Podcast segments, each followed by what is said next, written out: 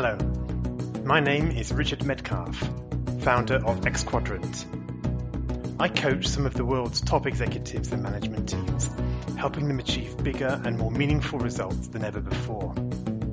In this season, I'm speaking with C suite leaders from around the globe to find out what the COVID 19 pandemic has taught them and what wisdom they have to share for other leaders. Welcome to Leadership Lessons for Challenging Times. Today I'm speaking with Ben Page, who is the UK CEO for Ipsos Mori, a global research company.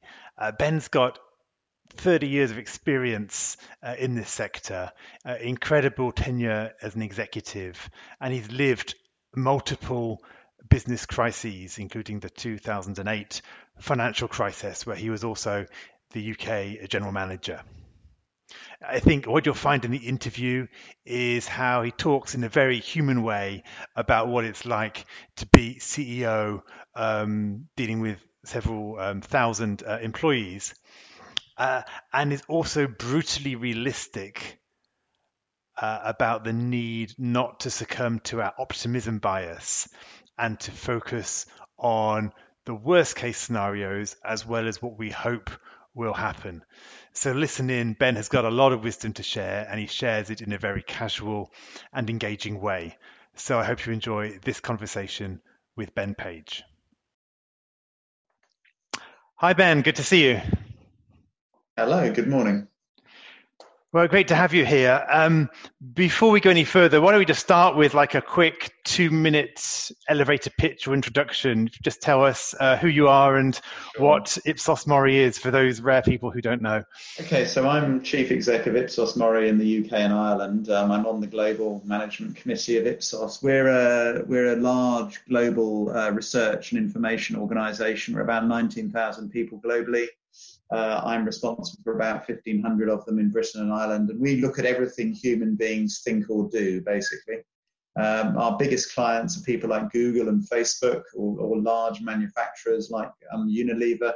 But we also probably we think we're one of the largest providers of research to governments around the world. So that's uh, that's broadly us, and we're so we're everything about how people make decisions and trying to provide intelligence and analysis for decision makers across the public and private sector. I've been there for 32 years, having started there at the age of five. wow. So, yeah, you started as the paper boy and has now become the global. Well, I was slightly older. I think I was 22. But anyway, there we go. Excellent. Yeah. Brilliant. So, um, so that's the intro. So we'll, we'll perhaps get on to some of the research uh, findings that, you, that might be relevant to people in in uh, times of crisis or in challenging times. But first of all, how as a business have you at uh, Ipsos Mori, you know, in the UK, had to adapt to uh, COVID nineteen? Right, it's hit pretty fast, pretty unexpected. I mean, it's like the two thousand and eight recession at high speed, and but with the added complication, of course, that we we still do about forty five million pounds worth of face to face interviewing a year for mm. the government and for media owners who want a fully representative samples rather than online panels, which is the bulk of market research. And so, of course, we had to make a decision to furlough uh, lots, hundreds of interviewers who do that work. And of course, there's now a big question about when it will restart. Um, we've transferred some of it online into telephone, and we've converted some of the face-to-face interviewers to become remote telephone interviewers because some of our clients just need continuous data, and they, they if we can if we can gather it by telephone, uh, they will be happy with that. So we've done some of that. There's also just some people like you know receptionists etc. who we've had to furlough because there, there is nobody coming into reception. Uh, but overall, um, you know, we are we are turning out to be able to work at home quite effectively, and I think that's one thing that a lot of knowledge-based industries will be thinking about is particularly if people are reluctant, and we have some data suggest they may be, to be anxious about working in a busy, crowded office whether we'll actually, you know, repurpose some of our offices in future. I've, there's already one where the lease expired, and uh, we were planning to go into a flexible working space, and now we've just they're all working at home. They don't have an office anymore, uh, so that's saving uh, some money. And I can see that being quite a big, potentially a big change. I could see lots of people hmm. only coming into the office a couple of days a week in the future.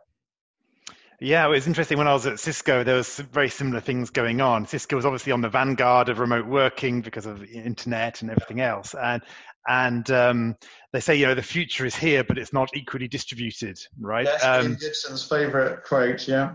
And um, one of the things that I found was that you know one of the things that hadn't caught up necessarily was how do you then adapt, right? In a in a world where people are at home and they're all coming into the office at different times of the week and they never see each other physically. So I yeah. think there are some things that will have to kind of be worked out. But yeah. I think you're right. This is definitely an accelerating. We have, I mean, we have WhatsApp groups, so we've tried to get everybody into a, a WhatsApp group for their different teams. Um, the management committee have one. We have a, you know, we have uh, face-to-face conversations on MS Teams uh, three times a week. So we're talking to each other. I do a broadcast to the whole company, which I used to do sort of every three. I used to have face-to-face meetings with everybody in different offices. It was a bit of a bind traveling around, but I did it hmm. quarterly. And now, of course, I'm doing, and I think it's it's necessary in a crisis. But I'm doing weekly calls, and there's you know there's 1,200, 1,300 people on the call. Mm. To, just for a 20 minute update of where we are and what's happening, because what we know is that people in a crisis, demand for information rises. So every week I'm like, what on earth am I going to say to them this week? But we usually have some new things to say. And the feedback, I mean, to be honest, I think, and, and I think it's a small, it's a bit like the effect that we've seen with the rally around the flag effect for governments. People support the leadership generally, assuming they're not yeah. Donald Trump, uh, in times of crisis. And, you know, this people's responses have been very positive. So I think it's important to reach out to people it's a terrible American expression, but to, you know, to connect with people. And the demands are, particularly in, in, in the times of crisis, that you have to do more of that. Yeah. Well, yeah, I have a saying I say with some of my clients. I say, you know, when times get challenging, tweet like Trump, um, which is just a memorable way of saying, you know, over communicate, right? Over communicate. Yeah. Yeah. You know, you're never going to be told off for communicating too much in these moments. Yes. No, um, people want, and they want to know that you know you're looking at the issues. They need a bit of empathy about people's situations. So that's what we're trying to do, and, and being transparent. We've got a workers' consult. We, we haven't been sort of you know consultation led internally particularly, but we're now we've now had to set up formal consultation over pay cuts and uh, reducing pension contributions. But actually, we've had a lot of people volunteering. I mean, I've taken a pay cut and served the management team but a lot of people have actually come forward and just volunteered for pay cuts even before we've made them mandatory through consultation. So, you know, people do do want to make it the contribution because what we did in, you know, what we're trying to do is what we did in 2008, which you saw in the economy as a whole, of course, which was trying to protect employment where possible. And I think the fact that in Britain the government's furlough scheme has been extended by another month gives again gives a bit a bit longer for for people to sort of try and see where the dust settles and therefore what the implications are going to be in terms of yeah. uh, employing people. So you talked about 2008 a couple of times and you started to talk about some of the decisions you've been taking. Um, do you have a kind of a mental playbook? So, like, what are the two or three Not things really. that you focus on? Just, you know, look at be Bruce. The, the evidence is that all of us have optimism bias and we all hope that everything's going to turn out well. So, if you know that you have a natural bias towards optimism, then you have to be brutal about looking at the worst case scenario, which we've done. So, I mean, if then, you know, you've got any job, we've, at the moment, we've got projects that, are, that have been put on hold for more than three months. We've taken them off the books. So we aren't sitting there pretending they're, you know, and until they're definitely going to confirm that they're coming back, they're not on our books. So we can see what our revenue would look like without them, and therefore what our cost base would look like without that revenue. Uh, so I think that sort of brutal, brutal honesty, and but also mm-hmm. just transparency with people. People aren't stupid. Uh, they know that you know the company can't. Well, we can't lose money. You, you, can do for a short time or month to month, but you can't do it. You know, you can't do it for very long. So um, you know, just just be transparent with people. I mean, in 2008, I had to let go of 90 people in the end, um, but we did it in a way that was you know reasonably sensitive in terms of who we chose, and uh, morale went up. So um, I'm not. We haven't had to do that this time, and people are absolutely rallying round uh, the business. But we'll, you know, we don't know what the recovery looks like. If we can't do any face-to-face interviewing for a year, uh, then um, you know there are some things, some other things that will have to happen. But um, I think it's just important to be transparent and and, and understand other, other people's positions, really. Yeah, what's yeah, what's the um, the most difficult or complex decision that you've had to take? You know, in this time when visibility comes right down.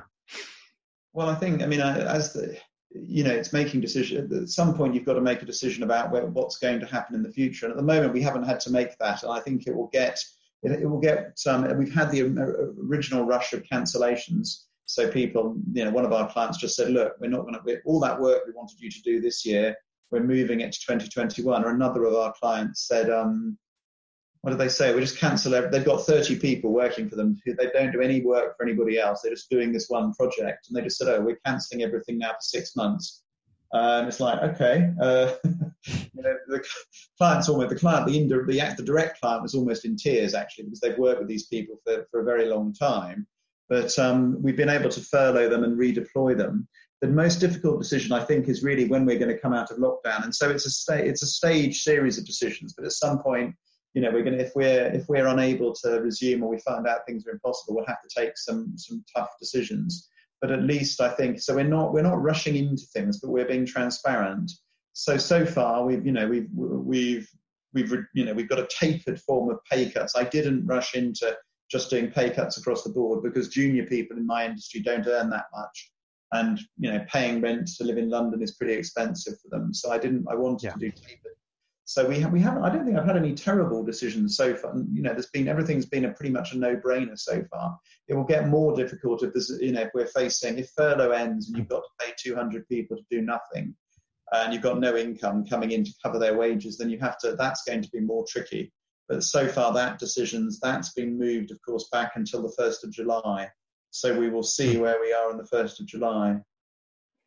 And, and, when you look back at previous times, um, 2008, for example, was there a surprising side effect or outcome or um, a positive outcome of those challenging most, times? I think when I, we looked back at the data for 2008 9, and the, the most depressing thing was not the, um, uh, and I think this is the challenge with COVID 19, so originally, many forecasters were saying there's going to be a V-shaped recovery. I think they're now talking about a U-shaped recovery, or even a mm.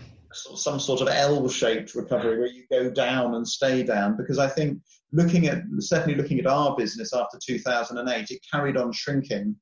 Uh, it shrank in 2009, 2010, and 2011. We only reached bottom in 2012. Looking at our business, looking at looking back at the data, and I was I was CEO in charge, but of course I've forgotten it in the good years of the last, uh, last eight years or so. And so I think the challenge is as, as you know, so we've we basically closed the hospitality and you know and uh, large travel and large parts of retail. And the question is how those knock-on effects play through the economy. And we, you know, it's not clear yet. Even as those things reopen, they won't reopen in the same way. Mm. And that means, you know, if we see what we've seen in China with people, just shops reopening, but spending still very, very constrained because people are worried about their jobs. Yeah. So they start saving. Uh, they've already noticed that they can get by without a whole load of oat milk lattes and chicken sandwiches from Pret every day, and they've noticed they're saving quite a lot of money. They've noticed by not going out, they're saving quite a lot of money, and because they know that things are still rocky, so there's a sort of because you know the economy is ultimately heavily influenced by consumer psychology, there's a real yeah. risk that all of those knock-on effects keep happening, and actually our business doesn't get back to you know to growth until 2022. And I think that's you know that's a, probably a more realistic scenario potentially. Mm. Yeah, so that's yeah, that really changes the way you have to think and plan, right? If that's the belief. Yeah.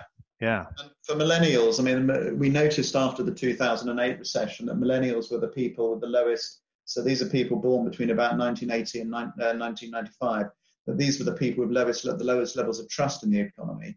And you know that they they were because they were hit as they as they graduated by the recession after the after 2008 but the challenge is now they're now having kids and they've now hit this you know so they've they've had a sort of double whammy uh, in one in one sense but no absolutely i think that's the that's the challenge that the recovery won't be V-shaped, and there are all. It's a bit like an earthquake, but with very long aftershocks. And so we're just in the foothills, I'm afraid. Uh, it feels like of, of what's what's really going to come. I mean, there will be some benefits. Some people will develop new business models, direct to consumer. Um, we can. We are moving. We're doing all sorts of things digitally that we would have regarded as difficult before, or you know, mm. obviously not preferable to doing things face to face, but they're actually turning out to work quite well. So there will be some there will be some upside, but I don't. But in terms of overall money flowing around the economy, I'm I'm pessimistic. Mm. So how is how do these difficult times force you to grow as a leader? You know, how have you actually been stretched well, yourself? I think the main thing is people want to, you know, they want authenticity, they want clarity. I mean, they want to know that somebody has a plan, even if you say, even if you don't have a plan, you better make it appear that you do have a plan. um, you know, because clearly there's a huge amount of uncertainty.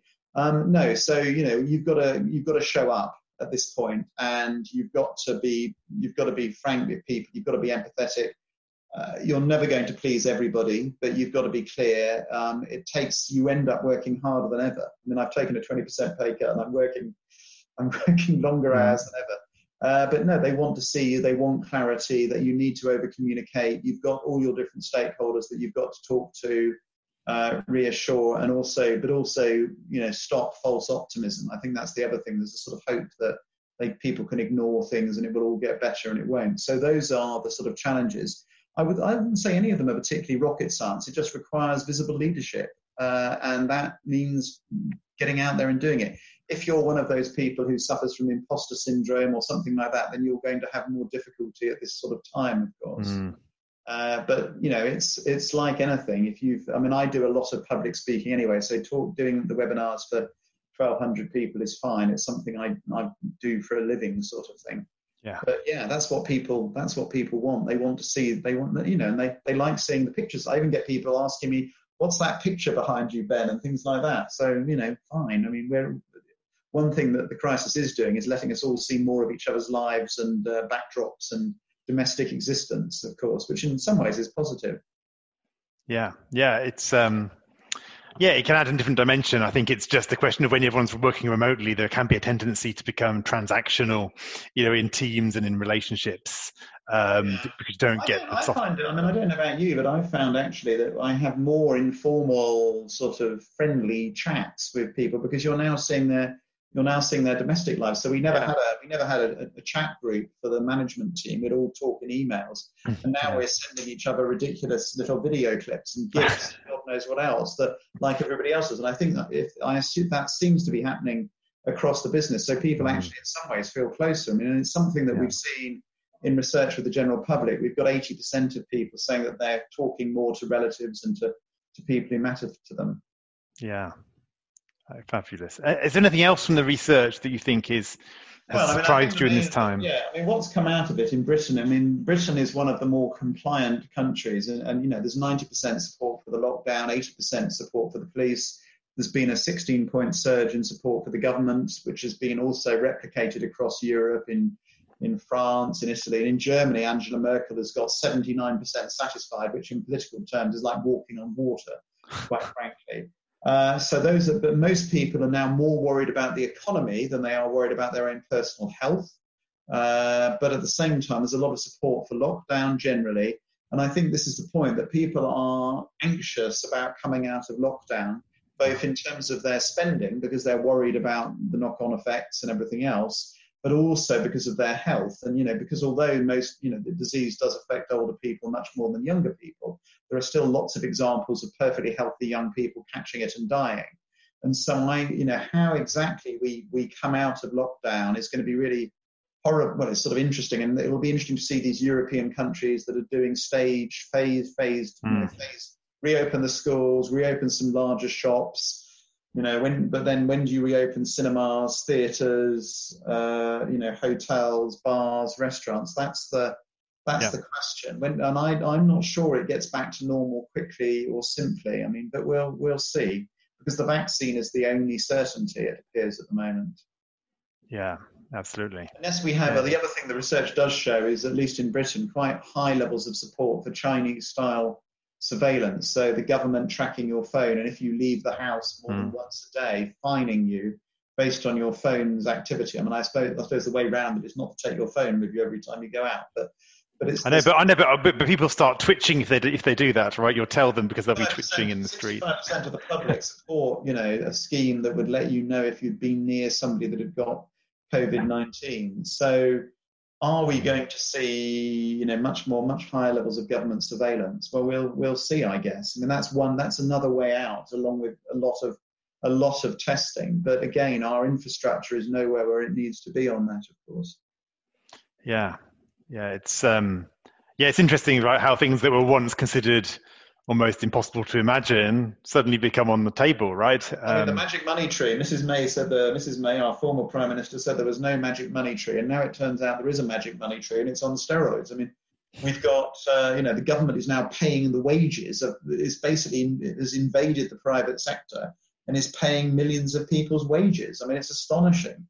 And the question is, but it does cost, I think, something like 40 billion. I, said, I don't know if that's a week or a month, but it's it's certainly a lot of money. And uh, we are, you know, we may see permanent government government debt levels at levels that none of us had ever imagined, and those to be sustained with incredibly low interest rates for a long time to come. But uh, exactly what the if the ramifications are like the um, uh, quantitative easing after the 2008 recession, that that implies yet another some sort of other asset bubble that at some point will come back to haunt us.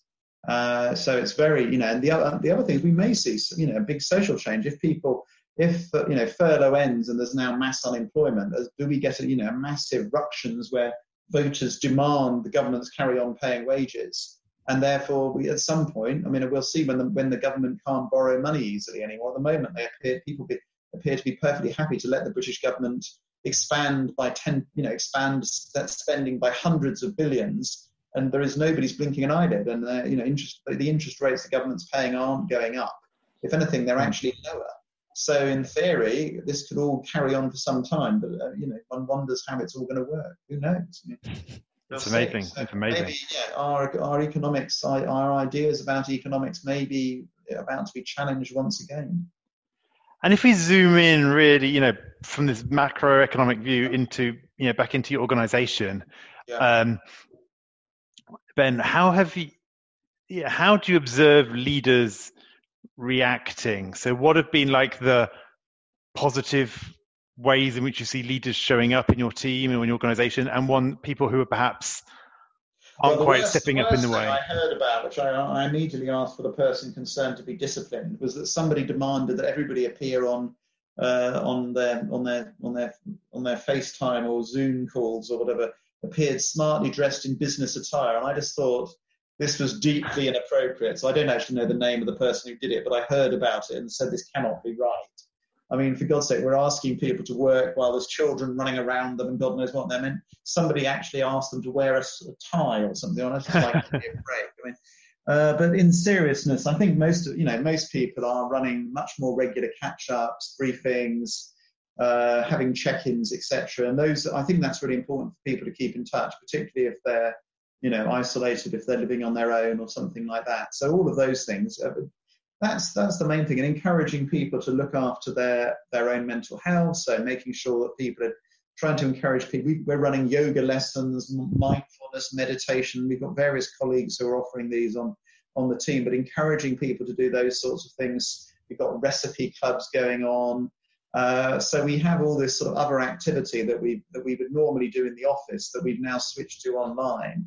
So you're in, you're trying to get people to have a routine, have a separate space to work in, get washed and get dressed into some clothes, but mm-hmm. they don't have to be a suit and tie uh, every morning, and, and, and those types of things, and, and having enough time to have having coffee chats and things like that. So giving people a structure, um, and you know that seems to be important. I think I do a webinar every Thursday at 11 o'clock, which is, is pretty well attended. And I think people, I've said to people, do I really need to do this? And I'm like, yeah, yeah, we like it. It gives rhythm to the week. People know that 11 o'clock on Thursday, stop what you're doing, listen to Ben, blah, blah.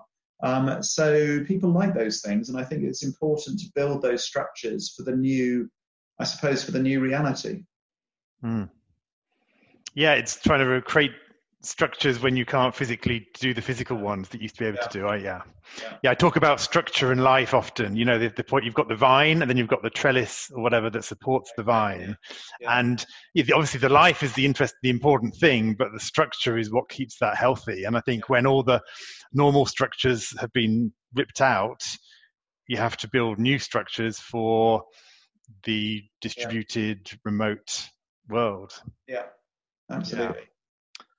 Um, So, given all of this, if you, you know, what would your leadership lesson be to yourself ten years ago, right? Or oh God, well, I suppose even a bit longer. Sort of learned it, but I mean, I think the main thing about, you know, as a as a if you're running a large organisation, I mean, it's I mean, one nowhere as, as large as uh, you know a, a global multinational, but there's a great quote from Jack Welch, you know, the late guy from GEC. You know, you can't do the fucking work yourself, as he put it. So the point is, I, you know, I can't make my people do anything. I have great difficulty just getting them to fill in timesheets if I really put my mind to it. So mm. all I can try and do is, is you know, what, what leadership is about. And I've done quite a lot of work looking at average, high performing and failing leaders in the past. And one of the things that, that distinguishes the ones who turn out to be more successful is, uh, is, is, is often about very clear communication, storytelling, um, you know, clear delegation, not being obsessed, not being a control freak. So you're building a culture, you're trying to build a culture that defaults to the right thing. Uh, you can't do that overnight, but it's about setting the ground rules and reinforcing behaviors at the right time. Mm. Uh, but then, of course, there are certain parts of the routine which mm. are regular communications, being there for people, saying thank you. So, you know, every time we're client, we get I get client feedback every day um, because we're a market research company. So, of course, we survey our clients after each project. And so I will try and be disciplined about when I get when I, when they come into me, I'll make sure I forward it to the team, say thank you, was that good, blah blah. It's these small things that all add up because people, if you don't if you don't do these small things, it's not that people people don't think oh Ben was you know somebody you're busy. They just simply think you don't care.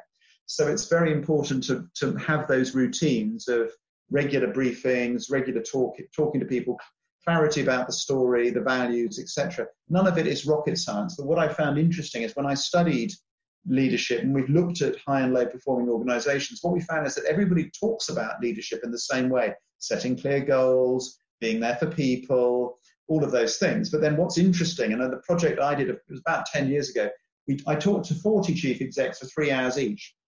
And they all pretty much described leadership in the same, sort of roughly the same ways.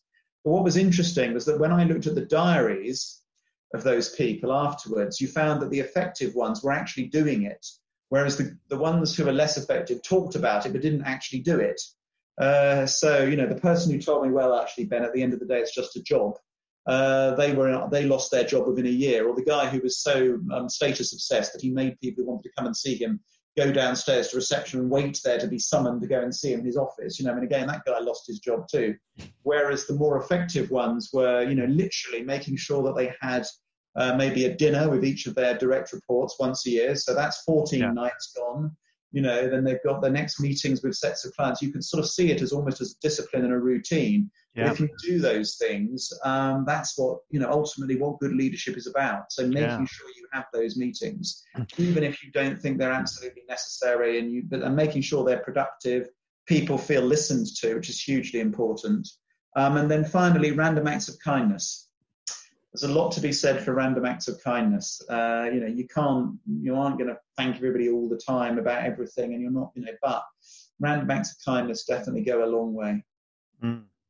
Yeah, thank you. That's uh, really helpful. And again, it reminds me of the, the structure and the life thing, right? Um, you know, you go ahead and put those dinners in the diary, you know, and that's you, have then got to show up in them. Yeah. You've got to listen. You've got to engage. Yeah. But if it's not there, it's just words again. You know, I'm going to yeah. listen to my. So you team. have to make time for those catch ups. I mean, I'm not as good as, as I should be with my direct reports, but I figure they're all quite well paid and they should know when to mm. ask I'm, they know I'm available if they need me, but I do try and make sure they're in the diary. But in terms of standing up in front of the staff, the regular communications, yeah. you've got to do it. Yeah. Do it. Thank you. So, hey, a few quick fire questions okay, um, just to finish. So, um, what's your favorite book? Oh my God. Uh, my current favorite book is a book called Uncharted by Margaret Heffernan, who looks at our ability to predict the future, which at the moment, of course, is much in demand. And Margaret, of course, writes about how it's not possible to predict the future, but there are things you can do to be more resilient in an uncertain world. So that's one of my favourite books at the moment. But I, I'm not sure I have a totally favourite book ever. But anyway, that's that's very strongly recommended. Uncharted by Margaret Heffernan. Perfect, thank you. What about your um, favourite productivity tip? Oh God, I'm, I'm, I'm, you know, all of the evidence is do not multitask. Focus on some tasks And the other productivity tip is do the difficult thing that you don't want to do. Start that at the beginning of the day. Do that. Do not defer it to the end of the day. Uh, we, don't do the easy things and tick them off. Do the difficult mm. things, then you'll find that you have, you know, you've got, you've, you've got, you've made far more progress. Oh, and also do it now. Don't do it today. Don't delay. You know, you've got something difficult. Just do it. Now. Yeah. yeah. Generally. Do it. What about the most most inspiring leader? Oh God, uh, that's interesting. I'm uh, trying to think. I mean, I've seen. Good question. Uh, I don't have any. I, I, don't know if I have anybody particularly who. I mean, you hear these great stories. Uh, you know, the the J. My favourite leadership story is JFK going to the loo at Cape Canaveral in the 1960s. And so stop me if you've heard this one, but he's going to the loo, and it's caused race riots in America at this point. And he's having a pee, and he asks the black guy who's sweeping up. He says, "What do you do here at, at Cape Canaveral?" And he goes, "Oh, I'm, I'm sir. I'm working to put a man on the moon." And it's that sort of sense that I'm, you know, I'm not trying to, I'm trying to think of an amazing, I mean, there's a whole load of people. The guy who led Tesco, uh, what was his name, uh, before Dangerous Dave, who took over and, and, swept up, Terry Leahy.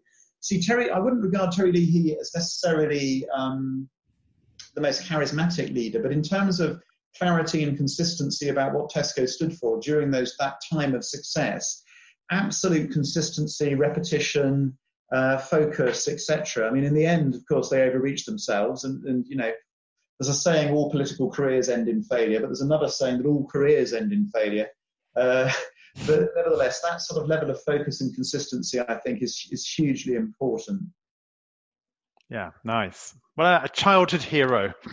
Oh God, these are great questions, aren't they? Um, um, who would I have been really admired during my childhood? That's an interesting one. Probably some sort of skateboarder like Tony Alva or Tony Hawks or something like that. I was massively into skateboarding when I was a child, so that would have been some some anti, you know, some sort of anti-hero, you know. So we, are going to want to see you doing some skateboarding now on some social media. That'll be the next on, thing. You can see there's an interview of me online in the Daily Mail where they took photographs of me riding a ramp on a skate park. So if you oh, type in Daily Mail and Ipsos Mori Boss, you can see photos of me skateboarding. Yeah. What about a um, a conference or gathering or, or meetup or something where, you know, which in normal times you found really valuable? Um, I often find uh, I used to find uh, some of the what was it called? Uh, there's there's various sessions that don't necessarily happen anymore. I mean, you know, Davos is interesting in terms of the breadth of people that you'll see there, although it's a bit it's a bit frenzied. I'm trying. I mean, I, again, I speak at a lot of conferences. I'm trying to. I like things where you have a mixture of people from different disciplines who um, uh, in fact, okay, I'll give you one. My my favourite one at the moment, one I, one I go to uh, most years, is something in Pontignano in Italy, which is a British-Italian conference of uh, politicians, journalists, and business people. Probably about 50 Italians and 50 British people, sort of curated a little bit, and uh, we meet in a monastery outside Siena. Uh, so to, to, put the world to rights. So uh, David Willetts, Lord Willetts, uh, runs is the British sort of convener, and then there's an Italian one, often the, often a former Italian prime minister. But I love Italy; it's my favourite country on earth. It's a beautiful place. If you've been mm. to Siena, we have dinner in the town hall in Siena, which has beautiful uh, frescoes of the government of Eve, the, gov- the good good government and bad government, and things like that. And we just you meet you meet interesting people from different walks of life. They try and get a mixture of age groups, so it's not just uh, you know it's not just people in their 40s and 50s. They have some younger people from think tanks and hmm. stuff. So it's an interesting, it's always an interesting setup, and you always meet interesting people. So yeah, Pontignano, if you can get an invite, uh, that's uh, that's always fun. Beautiful. And um, last thing is, what's your favourite quote or motto? Oh God, again, I, I, I'm, these are. You should have warned me about these, and I'd have thought ah. about it a bit more. Um, it's good to. Uh, my Put people on the spot. Only the paranoid survive from Andy Groves of Intel. There you go. Yes, only the paranoid survive. I've said it enough to my staff, but yeah, that's that point about not trying, not being complacent. Yeah, brilliant. And that's yeah, sums sums up a lot of what you said today. To be honest, right? Yeah. That uh, yeah. got to take a hard look at reality. you have to deal with the world as it is, not the world as you'd like it to be. I mean, you can yeah. try and change it to how you'd like it to be, but that does take time. Yeah, perfect. Well, hey, um, Ben, thank you very much. Um, where can people find more about you or Ipsos Mori? Or can, if you go to www.ipsosmori.com or type in Ben Page into Google, be, there should be plenty of stuff there. We've got a there's, for regular updates on COVID nineteen. We're doing literally almost daily releases on where the public are on different attitude on things around the planet on that. Um, and do have a look at the www Ipsos Global Trends if you're interested in what might come out after COVID 19 has, uh, the first part of COVID 19 has passed. Perfect. I'll put those in the notes. Thanks a lot okay. and uh, you next time. Great. Cheers, Richard. Take care. Bye bye. Bye. Bye. I hope you enjoyed this conversation. Now let's turn to you. If you're a top performer who's already accomplished great things and yet knows that there's a whole new level of impact and potential open to you, then why don't we get on the phone and strategize on how to get you there? Head over to xquadrant.com forward slash speak to find out more. Until next time, be bold and be purposeful.